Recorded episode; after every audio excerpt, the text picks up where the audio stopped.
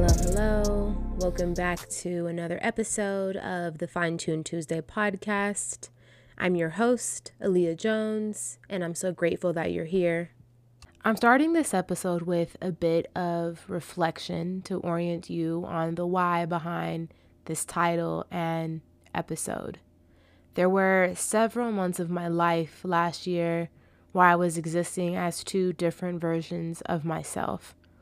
On one end, I was traveling, getting to know someone new, settling into a new job, excited about life and its changes, and the other part of me was heartbroken, missing the life I once knew and cherished deeply. Both were parts of me, both existed simultaneously. At that time, it felt impossible to accept that both versions of me were true, so I ran from the latter everything changed so quickly. And while these changes were for the better, nothing about this season of my life felt easy. I wanted this episode to remind us to let go and recenter as we enter new seasons. This week, we are joined by a dear friend of mine who is a yogi, meditation coach, and spiritual guide based in Denver, Colorado.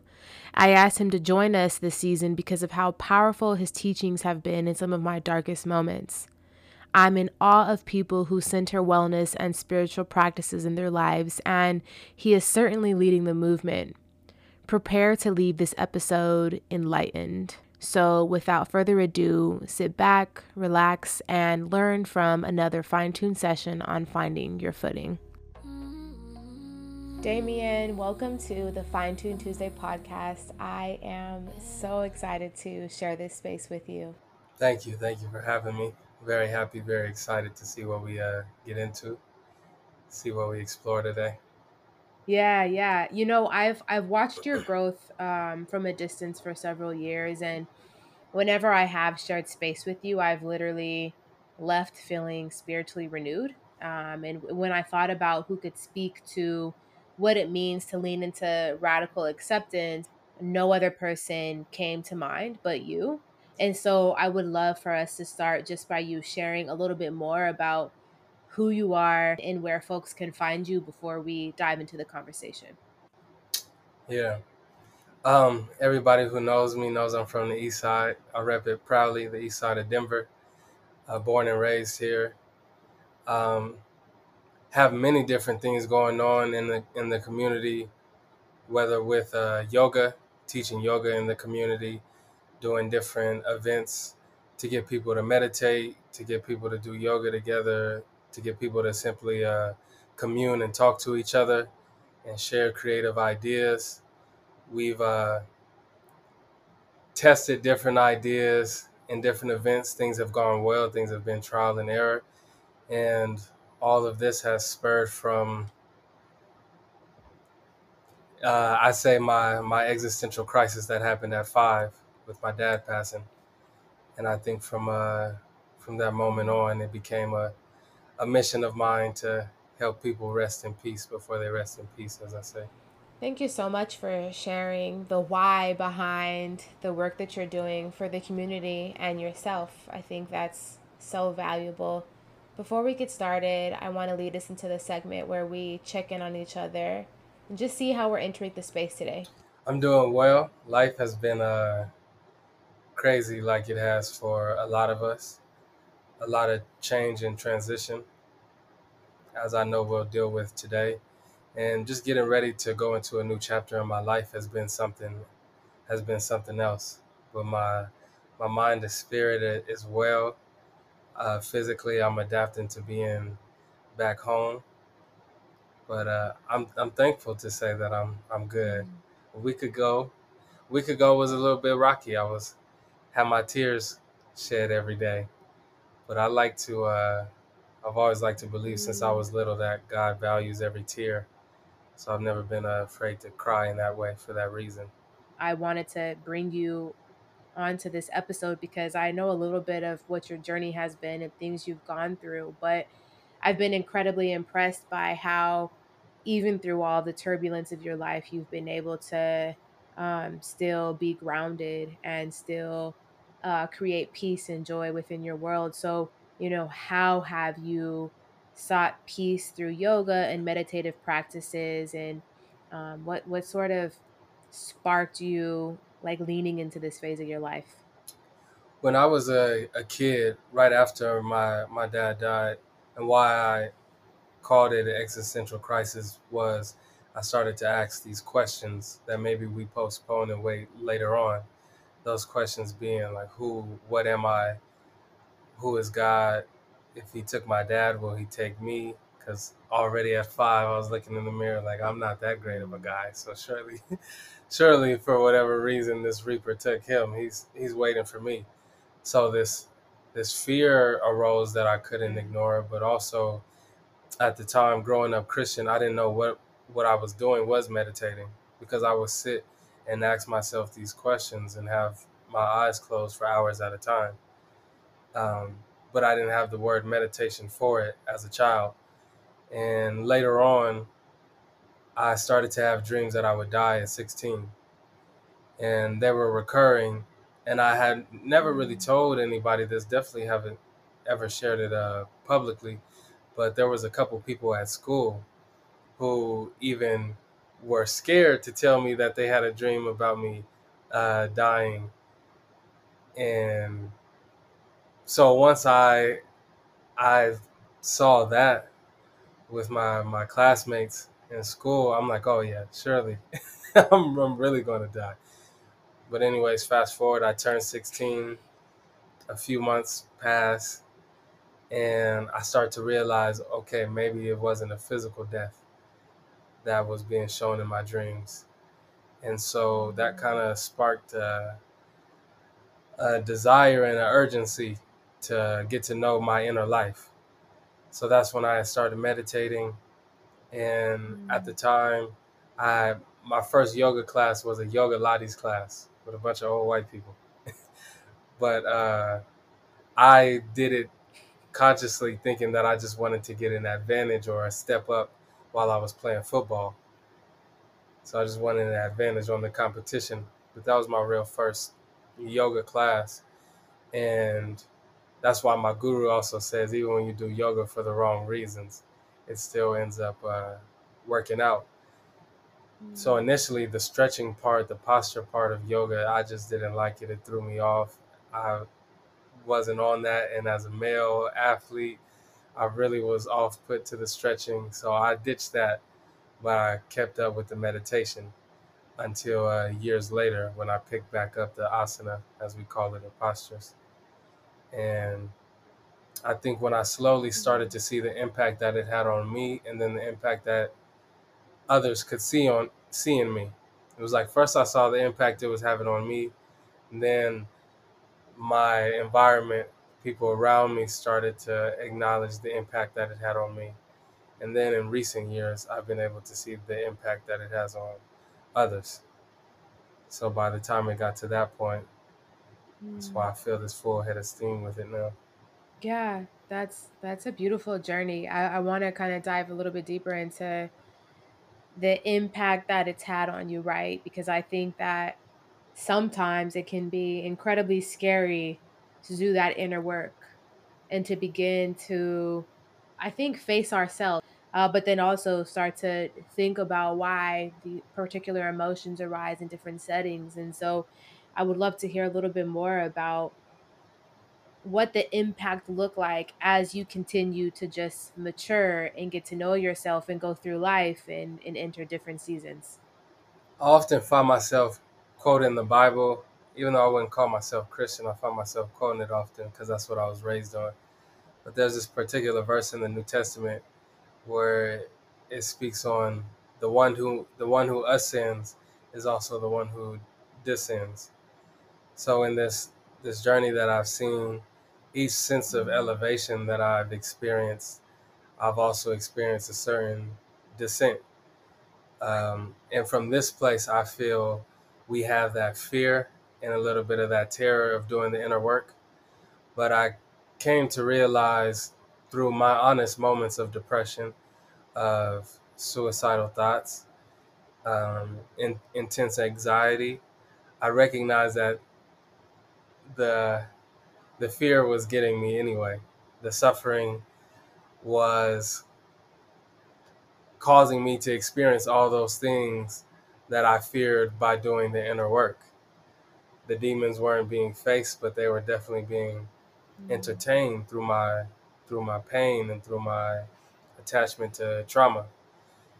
And that impact didn't become great until I really got to see the impact of others and the impact that it had on others. I think oftentimes when we go through things, one of the ways of the ego is to isolate us, is to separate us.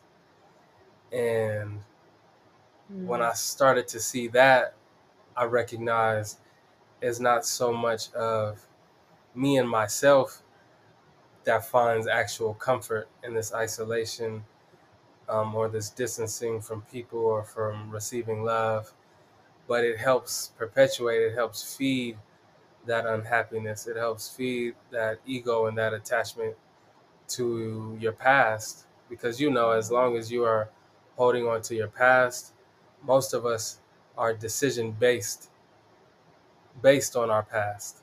It's like what we did or didn't do that affects what we choose in the future. When I've seen in my experience that there's actually a great mm. intelligence to trusting and thinking presently.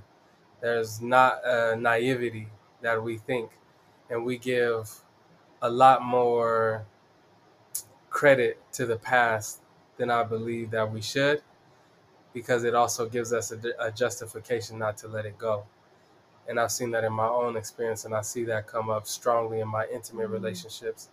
These relationships that we let close to us, they bring the mirror a little bit up in our face, and so that feeling is different initially. yeah, yeah, yeah. You're so. I don't know if you've heard of this book. It's called The Untethered Soul, right? And I and I read this chapter this morning that talked about why letting go is so important. It's like letting go of situations and people that no longer serve uh, the particular path that we're on, but also letting go of the issues that we hold so close to our heart, right? Like, I think for me, for a long time, I held on to my traumas as a descriptor to why I would behave a particular way and that was always what I would return to is like, oh, I'm like this because of my abandonment issues, or oh, I'm like this because of whatever. I would always come up with a reasoning instead of letting go of what that trauma do- was. It doesn't make it any less significant, right? Because I'm always going to remember those things, but I think that sometimes we don't let ourselves, we don't even tap into how powerful we can be to control, like you said, being in the present and not letting particular elements of our past um, sway us and have a control on us in the way they do. And so that that sort of leads me into my next question for you is why is it so important to let go of what is familiar when God or the universe is is letting us know time and time again that that that thing that entity that person is no longer for us like why do we really need to let go you know, because what we bring so close to us, we begin to identify with. And especially what we assume and attach ourselves to, we become identified with. And I, I think that it's important that we understand letting go from a perspective of, of happiness and letting go from a mm-hmm. perspective of power. Because I think oftentimes letting go is taught very morally like the right thing to do is letting go and the wrong thing to do is holding on. But there's a mm-hmm. time for everything. There's a time where you try to let go so intensely, but the lesson is being able to hold on and preserve whatever's in your hands or in your possession at the time. And then there's a time to let go. And so I feel like the power of letting go, which we often associate with surrender, I know that he talks about that often in the book, Untethered Soul that power of surrender because you know similar to when people get blackmailed if you have nothing if there if you have nothing to be blackmailed there's no power in in the threat And so I've seen in my experience, the more that I have released those mental possessions of people and places and, and things, uh, life appears as less of a threat than it once did. And not from a point of Mm. not seeing that there's violence and there's different things and chaos going on in the world, but your field emits a certain attraction. Your field emits a certain energy. Even even confusion doesn't have a face to it. It doesn't say it doesn't have a judgment to it. Like, oh, this person is six, or this person is sixty, or this is a good person or a bad person. Level confusion is level confusion. Fear is fear. Anxiety is anxiety. And once we start to recognize these things, we get to let it go so we can start to see that happiness is, is free will. I feel like a lot of us, including me, you know, we're on our path and we're wanting to be happy in a way that that desire is almost perpetuating like it's elsewhere. And I have to go through steps one, two, three to finally get there. But I've seen like happiness is what it is because it's a choice. It's a choice that you can choose now, and it's a choice that you can choose 20 years and if you really believe that 20 lifetimes from now but until you let go you don't know You know, this makes me think of something else I read that in in the same book. It's such a good book, Untethered Soul. Uh, I'll provide a link to it um, in the description. But it talked about it like even this idea of happiness. It's tied to what like how we perceive what is good and what is bad, right? Like obviously some things in our life, like for instance a breakup, we would perceive that as bad and that would kind of derail our happiness but it's all about mindset because what if we saw oh this relationship isn't working it's actually a saving grace like actually this is because life has said this chapter is done hmm like it is time to move on to the next chapter it's time for something new or someone new to enter but we like to be in control of external events so much so that like you said we don't know when we're supposed to like hold on and preserve and when we're supposed to let go and let ourselves be free. It uh the observation of of children i carry in in my life to not persist in any childishness of course but to Mm, recognize it to maintain a certain childlikeness because honesty honesty in a natural way, not honesty like mhm, telling people the truth or a lie, but honesty in a childlike way. When a child is angry, they're not there's until the conditioning starts to weigh on them from the outer, you know, external forces of parents and school and society start to say what's right or what's wrong about expression. Um, a child is so honest about their expression in that moment so for myself, I've seen the power, even if I get a visceral reaction mhm. externally, I've seen the power in if I can't let go, then I'm going to consciously hold on as tight as I can. And I found a different power, I found a different trust in life with that, and a different patience and gentleness with with myself. Because so many of us, when we feel those nasty feelings, we want them to go away so bad and a lot of us make choices to prolong facing that pain of longing but uh longing is a is a natural sense of Mhm. physical life because we're all designed to evolve so that that longing is in, is inherent even though it filters into individual desires whether this person wants a husband and a family or you know a wife or neither and just wants to go crazy and be a bachelor. Uh oftentimes our suffering filters through our own personal desires. So i also had to see that too had to allow myself to let go of the God's putting Mm, me through this concept or this is a time and season for that. Like no, this is this is of my own doing. And that that ability to respond, mhm, that nature of responsibility has altered my life so drastically because even if it crosses my mind of this person's habits or behavior, there's a space of consciousness, there's a space of awareness. Like, no, this is of my own making. And even if they're going batshit crazy, it's of my own making how I respond to it, mm-hmm. no matter how much I want to point the finger at them. And I talk to people all the time And when I get to talk to them about responsibility during the reading or during the class. You know, initially there's fight back. Like, how could you say I'm responsible for this or for that or for what this mm. person did to me? Or, and it's like, that's exactly why it's allowed to persist within us because our mind has declared so many reasons why I shouldn't be responsible. And in that way, I feel it's it's a sign of maturity on your path once you start feeling your willingness to see beyond right and wrong, good or bad. Because if you get if you're blessed mm. enough to get older, you see that it's not it's not as trivial as this person is a good person or a bad person.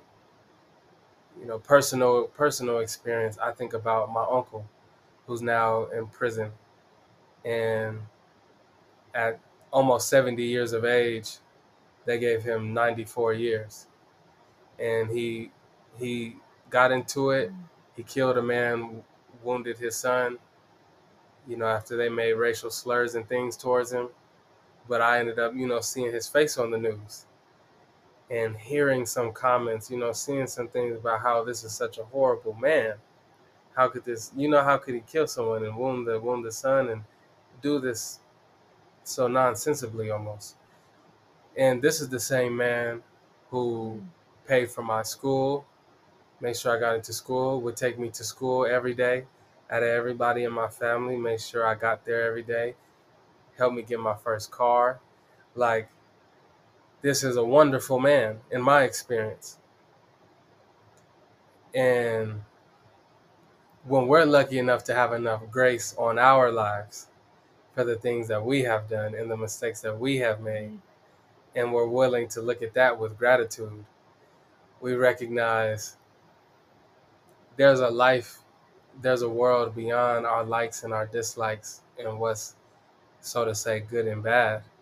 And i believe that's when we can start to take steps to reel in all that which we desire whether it's in a relationship or career or whatever else because now we're taking responsibility for our life because you know i had to see that in the mirror. Like if these amount of people keep cycling through my life if the faces keep changing but the problem remains the same I have to look at it.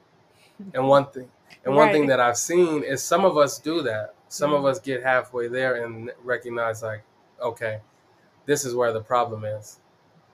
But then some of us throw it away and give it right back to the ego because we're unwilling to also look in the mirror and see that I'm I'm the solution. And as soon as you acknowledge the problem, there's no need mm-hmm. for it anymore. All your focus and energy needs to be on that you're the solution. And you can start to intelligently go about those steps of maybe healing certain relationships or being at peace with where they're at. You said so many things i want to touch on like because i think that i i love this basically this this idea that we don't have to respond to everything like that's kind of how I understood what you said, right? Like even when someone does something to us that we perhaps do not like or we don't think is fair, we can choose not to respond to that. Because the moment that we decide to respond to any sort of like negativity or any sort of violence or whatever it may be, we are then also contributing to that to that negative space to that to that sort of energy. But when we get control of ourselves enough to know like hey this response to me is completely outside of myself. Like i i don't also have to participate in this. There's a particular i feel mm-hmm. freedom that comes a particular like detachment from always being on the response to others. People or situations being our mirror and learning to like take control of our role in that is so important. our partners, our friends, the spaces we occupy tend to also be a reflection of the space that we are currently in. And I know I struggled with that a lot, right? Like, I have been in a lot of unhealthy relationships. And it was very easy for a long time to point the finger and be like, it's them. They, you know, they don't do this right, et cetera, et cetera.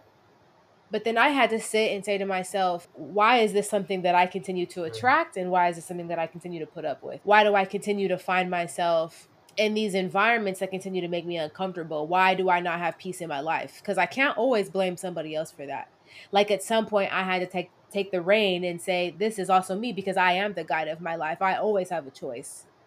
I have a choice every single day what I am going to do and what I am not going to do it can be so easy to pass the baton of blame to somebody else. But I think the true growth happens when we're able to say, hey, but how did I participate in what my reality is? And once I have that realization, what can I do to create a new reality for myself? I just think everything you're saying is is spot on. I, I read something this morning that I wanted to share with you and just kind of hear your thoughts about if you truly want to grow spiritually, you have to be willing to open your heart in the face of anything and everything and permit the purification process to take place. Yeah. How does that quote resonate with you? Deeply, to where uh, I had to simply, my first response was just to smile. There's this mantra in Buddhism that's uh, you say it like um mane padme hum. Um mane padme hum means the jewel is in the lotus. And what this sound and the meaning for it translates is that jewel, that shining jewel, that diamond that you're looking for is usually covered in the mud and muck of when we speak with the mind, the mental debris of fear and hatred and separation, for example. And where most of us, purification for me is a pretty word for destruction or dissolving. For most of us in this world and time, it's not going to appeal to too many for me to ask if you want to dissolve or you want to disappear or destroy what you call yourself. That's not sexy. That's not going to bring people to the uh, to the yard to the event. but purify the purification side of it is a pretty word for it because you have to let what's what's dirty, what's unclean be mm. removed. And if you are, and I love how in the book it says permit. Right. Because I feel like that's that has a double not a double side, but it has a contrast to it. Because on one side that permit, that permission allows you to see a power in your willingness. Just simply in your willingness. Because many of us think we have more control than we actually do. And when our willingness is utilized, we see. Mm-hmm. When we're simply willing, life takes care of itself. As my master likes to say, life takes care of life. But most of us mm. are playing dead. Yeah. Living and walking about this world unconsciously. Most of us spend most of the day unconscious of the one thing that we need to continue existing here, which is our breath. Something as simple as that is not giving reverence and appreciation. So you're you're spending how much time a day paying attention to the in and outs of your breath and but you want somebody else to pay uh, attention to your breath and honor the the body and the person that this breath is going in and out of. But you're not giving yourself that that gratitude. And that's why mm-hmm. yoga and meditation for me is such a simple thing. And in my eyes it's going back to a more I don't want to use the word ancient, but going back to a place where, you know, as melanated people, we, we thrived. And we didn't just thrive from having all the gold and everything else. There was a period of time where people had to spend 24, the first 24 years of their life uh, reaching Mhm. for self realization, reaching for freedom and liberation before they can even go out and into the community or parts of their world and teach physics or be a doctor or a math teacher. And so for us these days, it's the other way around. We get into our yoga and our meditation and everything so that it helps us. But like I say in every class, the beautiful thing about yoga is it doesn't have nothing to do with you. Mm. And I always feel an initial like energy shift in the class whenever that's said. But it's true. The beautiful thing about it is it has nothing to do with you. Meditation is so hard for so many people because it has nothing to do with them. But they, because of the lack of love, so many of us feel Mhm. we've attempted to replace the lack of love with the need for specialness. And when you enter the realm like communing with people in community, which we call that karma yoga in yoga, or if you're being devoted to your God, which we call bhakti in yoga, or whether your energy or your mind is being put in a certain way. Like when you step aside, all those things you were striving for when it was about you now has a place to bloom. And essentially, that purification is the dissolution of this little I that we're addicted to. we're, whether we like to admit it or not, so many of us are entrapped by our addiction about thinking about me. Mm. And from there, so many different uh, problems arise and so many different mental health issues Yeah. start to persist within people's system and emotionally chemically we start to get off balance with these type of thoughts and this anxiety and this paranoia. And uh, that shift from paranoia to pronoia is initially such a scary one because it's the total opposite of what you became so familiar and conditioned to.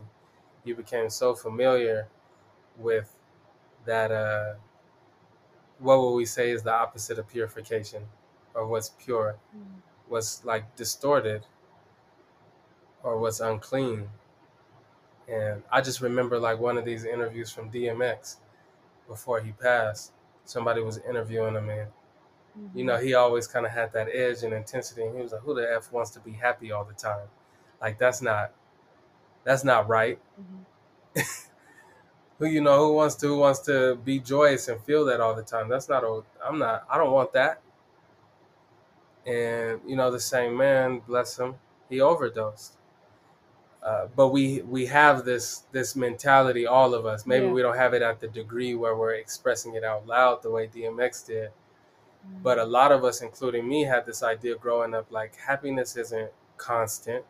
And who's really happy all the time? Because we have the facades of people who seem happy and everything always but inside Right. that's another story but there's a there's a happiness that dwells within us that's so deep that's so permanent.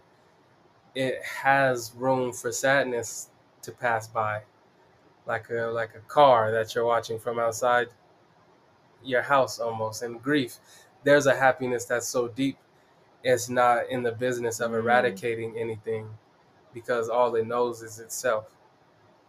But there's a certain journey and path that has to be permitted to be taken to discover that for ourselves because we can't come to Mm. know that that has to be discovered you just painted a picture for me that I love, right? It's like it's like joy and happiness are a house. Like literally, right? We have a st- like it's it's our stability. It's our roots almost. And then these other particular emotions are just passing by.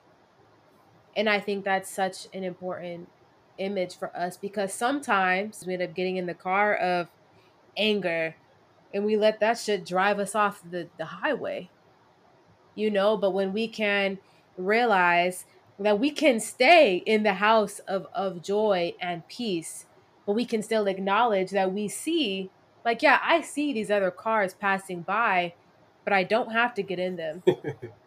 Like i have a choice not to get in there. It doesn't mean that it doesn't mean that the purification process isn't excruciating. I don't even think that's what that quote is saying, right? Like it, it doesn't mean that it feels good. It's just necessary. You know, and I think that there's this this this analogy that Jay Shetty, and I've talked to you about Jay Shetty before. I'm obsessed with Jay Shetty. Um, mm. So you know a chariot, you have like five horses. Our senses are those five horses, and then we are the person, the chariot. We're guiding those five horses, right? So mm-hmm. if we let our our senses take control of our life, that's like letting our senses go wherever they want. Oh, I'm hungry, so I'm gonna eat whatever it is I want to eat oh this smells good i'm gonna go wherever it smells good oh this this you know this tastes like all of these things oh this looks good so i'm gonna go to the first thing that looks good and that's letting our senses like literally guide our life but you see you get yanked around when you're letting your senses take control in that way mm-hmm. but i feel like you can acknowledge what your senses are saying but your senses are not guiding you you're able to make you're able to sit in a space of like rational thought and think mm-hmm. a little bit through like okay i know that hamburger mm-hmm. Looks and tastes really good and i could go for that but i've also been telling myself i'm going to stop eating this way and i'm going to make changes in my life and i do have mm-hmm. control over my senses and that's what everything you're talking about reminds me of is just that we don't we don't have to continue yeah following those same patterns when we end up going through the purification process. We have the opportunity to see something and act differently the next time it happens. And, you know, I, I, I would like us to kind of go in the direction of us both sharing perhaps a moment in our life where we did let our senses take over and then we saw ourselves repeating some of that same behavior we thought we grew out of and how we were able to bring ourselves back to to center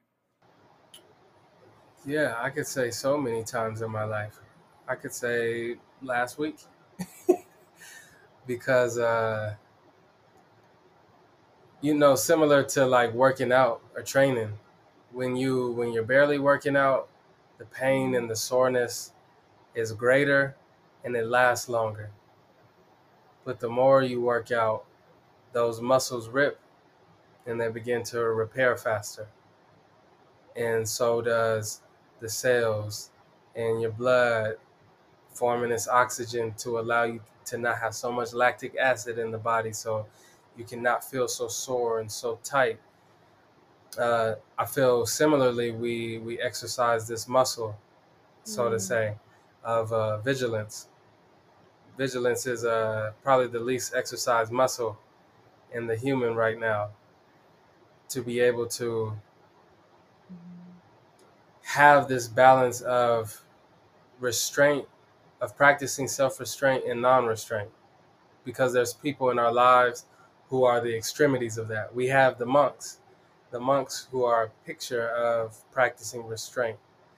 But that doesn't necessarily mean that they've gone further in their path because your eyes can be closed with all type of desires crossing your mind with pizza flying across your mental to where you can't focus in your meditation and we also know mm-hmm. those we already know those uh, effects of the non the extremity of non-restraint and letting yourself eat whatever have sex with who and whatever you know chase this and that we know the the examples of that as well.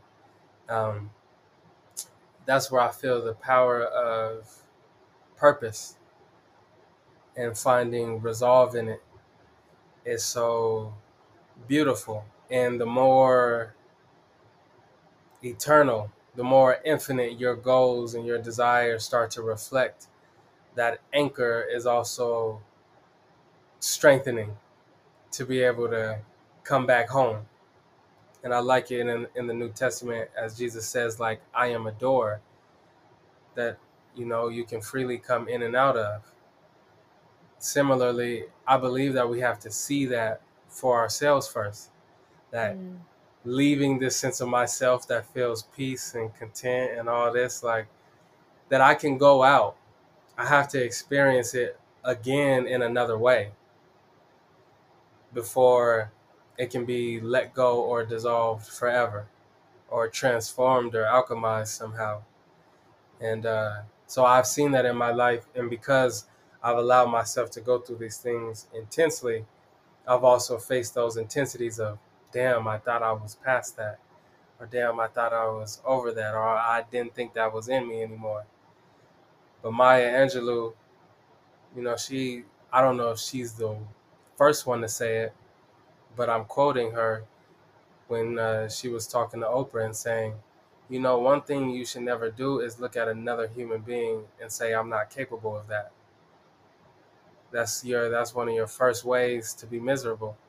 Because as soon as you, you see whether it's a killer, she got extreme, or whatever else, and for you to say I'm not capable of, of that, it uh, takes a certain piece of humanity away from you and from and from that person and from your experience. So being able to see that all these things are capable within me, for a lot of us, that's scary to think. It scares us alone thinking that, oh, I could put my hands on this person, or I could feel harm here, or I could feel harm towards myself in this moment. And it like starts to disrupt uh, permission to express when I've seen, you know, you have those moments with the mind where there's a storm, but it's ultimately your issue no longer being abandoned in yourself. I've come to see that for myself with my outer life, with my things, with my dad passing at five, like you said earlier. That used to that became an excuse for me, un, unknowingly. It mm-hmm. became an, un, an unconscious excuse to persist in certain things. Not that I was trying to make blame for it, but I wasn't allowing responsibility to be met where it wanted to be met for healing to take place. And so, in that way, I also am now blessed enough to be able to teach and speak with people. So, God, life always presents people at the right time to remind me to come back home or to remain where I am as I am because of the the effects. I am now a full believer in Mm-hmm.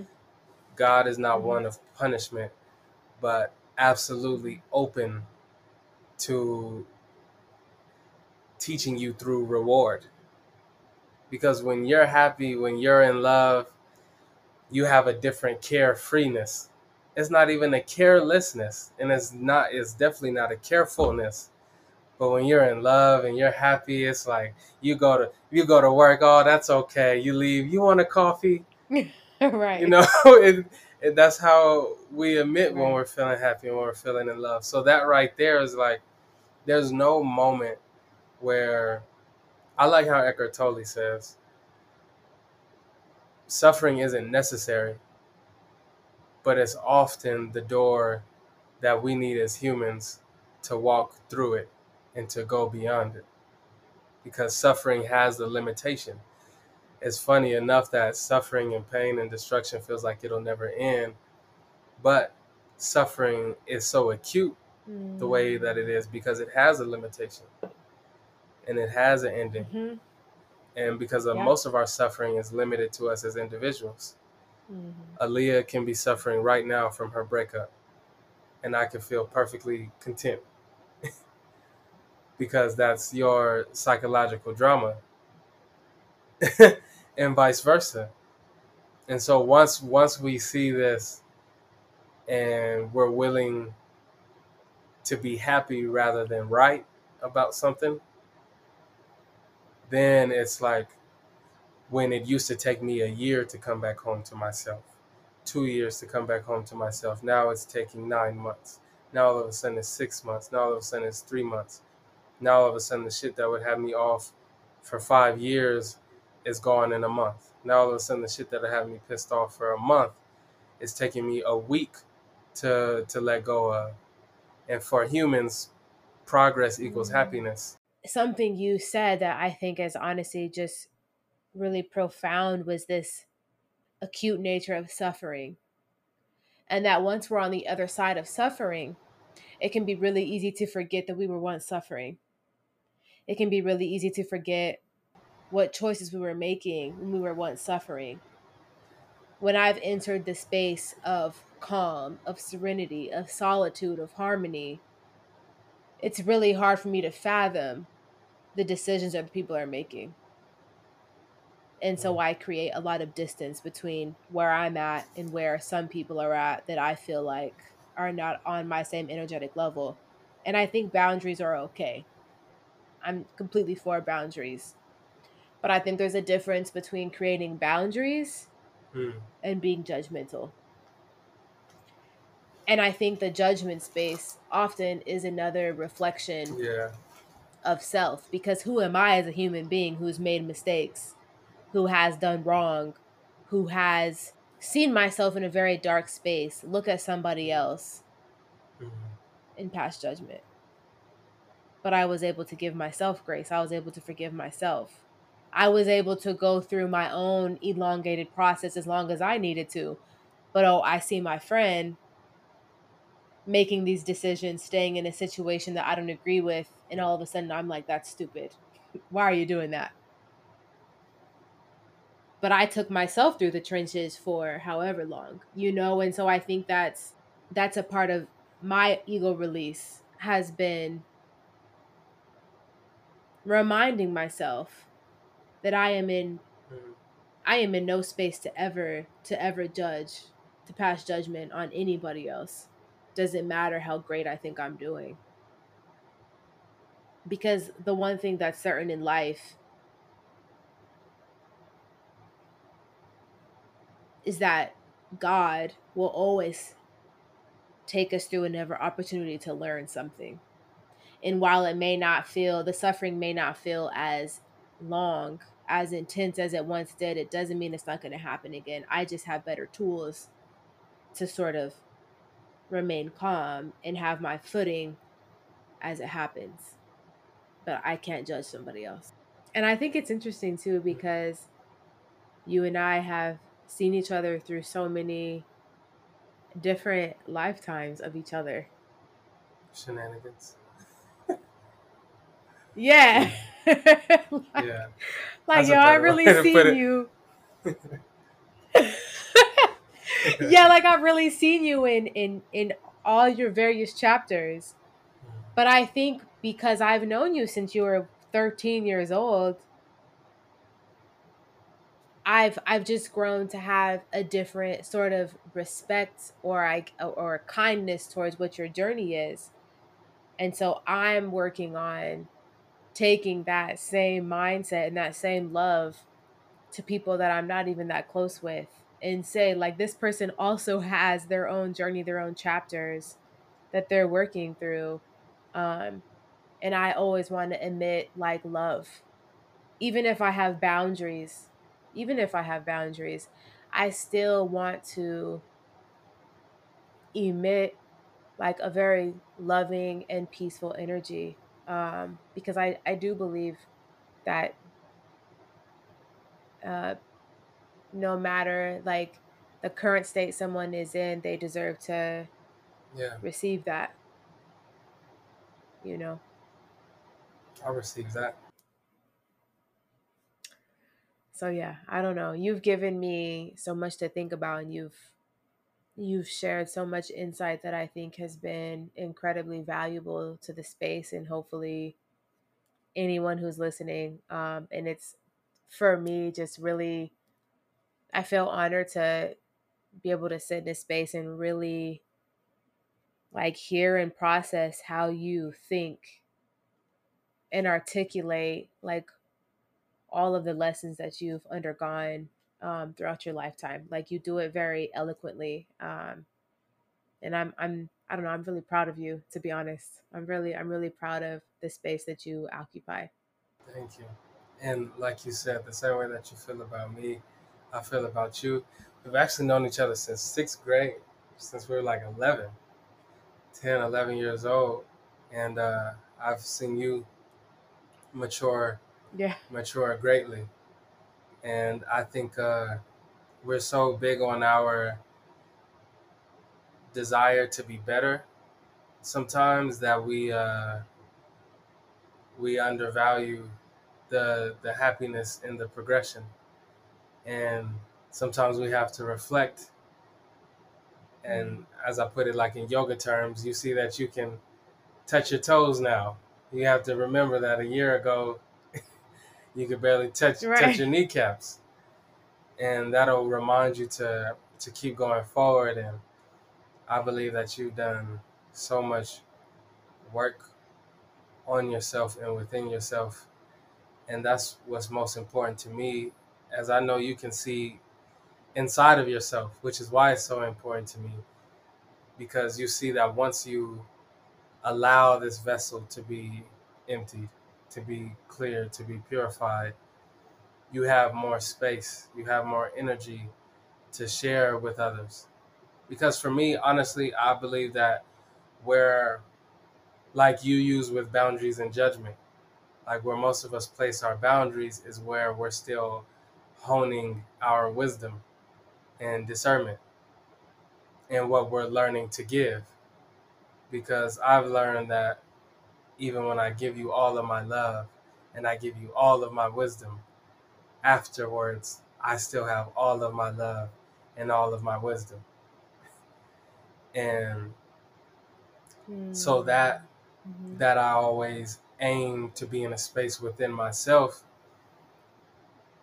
to be inexhaustible because I know that that resource is inexhaustible. Now what I can give if you kept if you kept coming to me for five dollars, twenty dollars, and I don't have it, that's a question of capability. You know, and I should be able to discern a no this time. You know, or maybe a, a yes this time.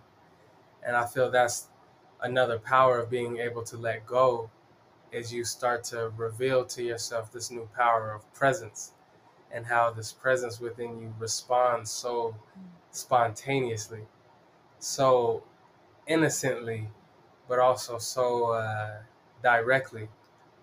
And I think about it like on, on the fourth, I was watching my one of my better friends and his child, and his child kept throwing the, the ball in the street. And that child has boundaries. It's at a certain state and stage where you better not go into the street.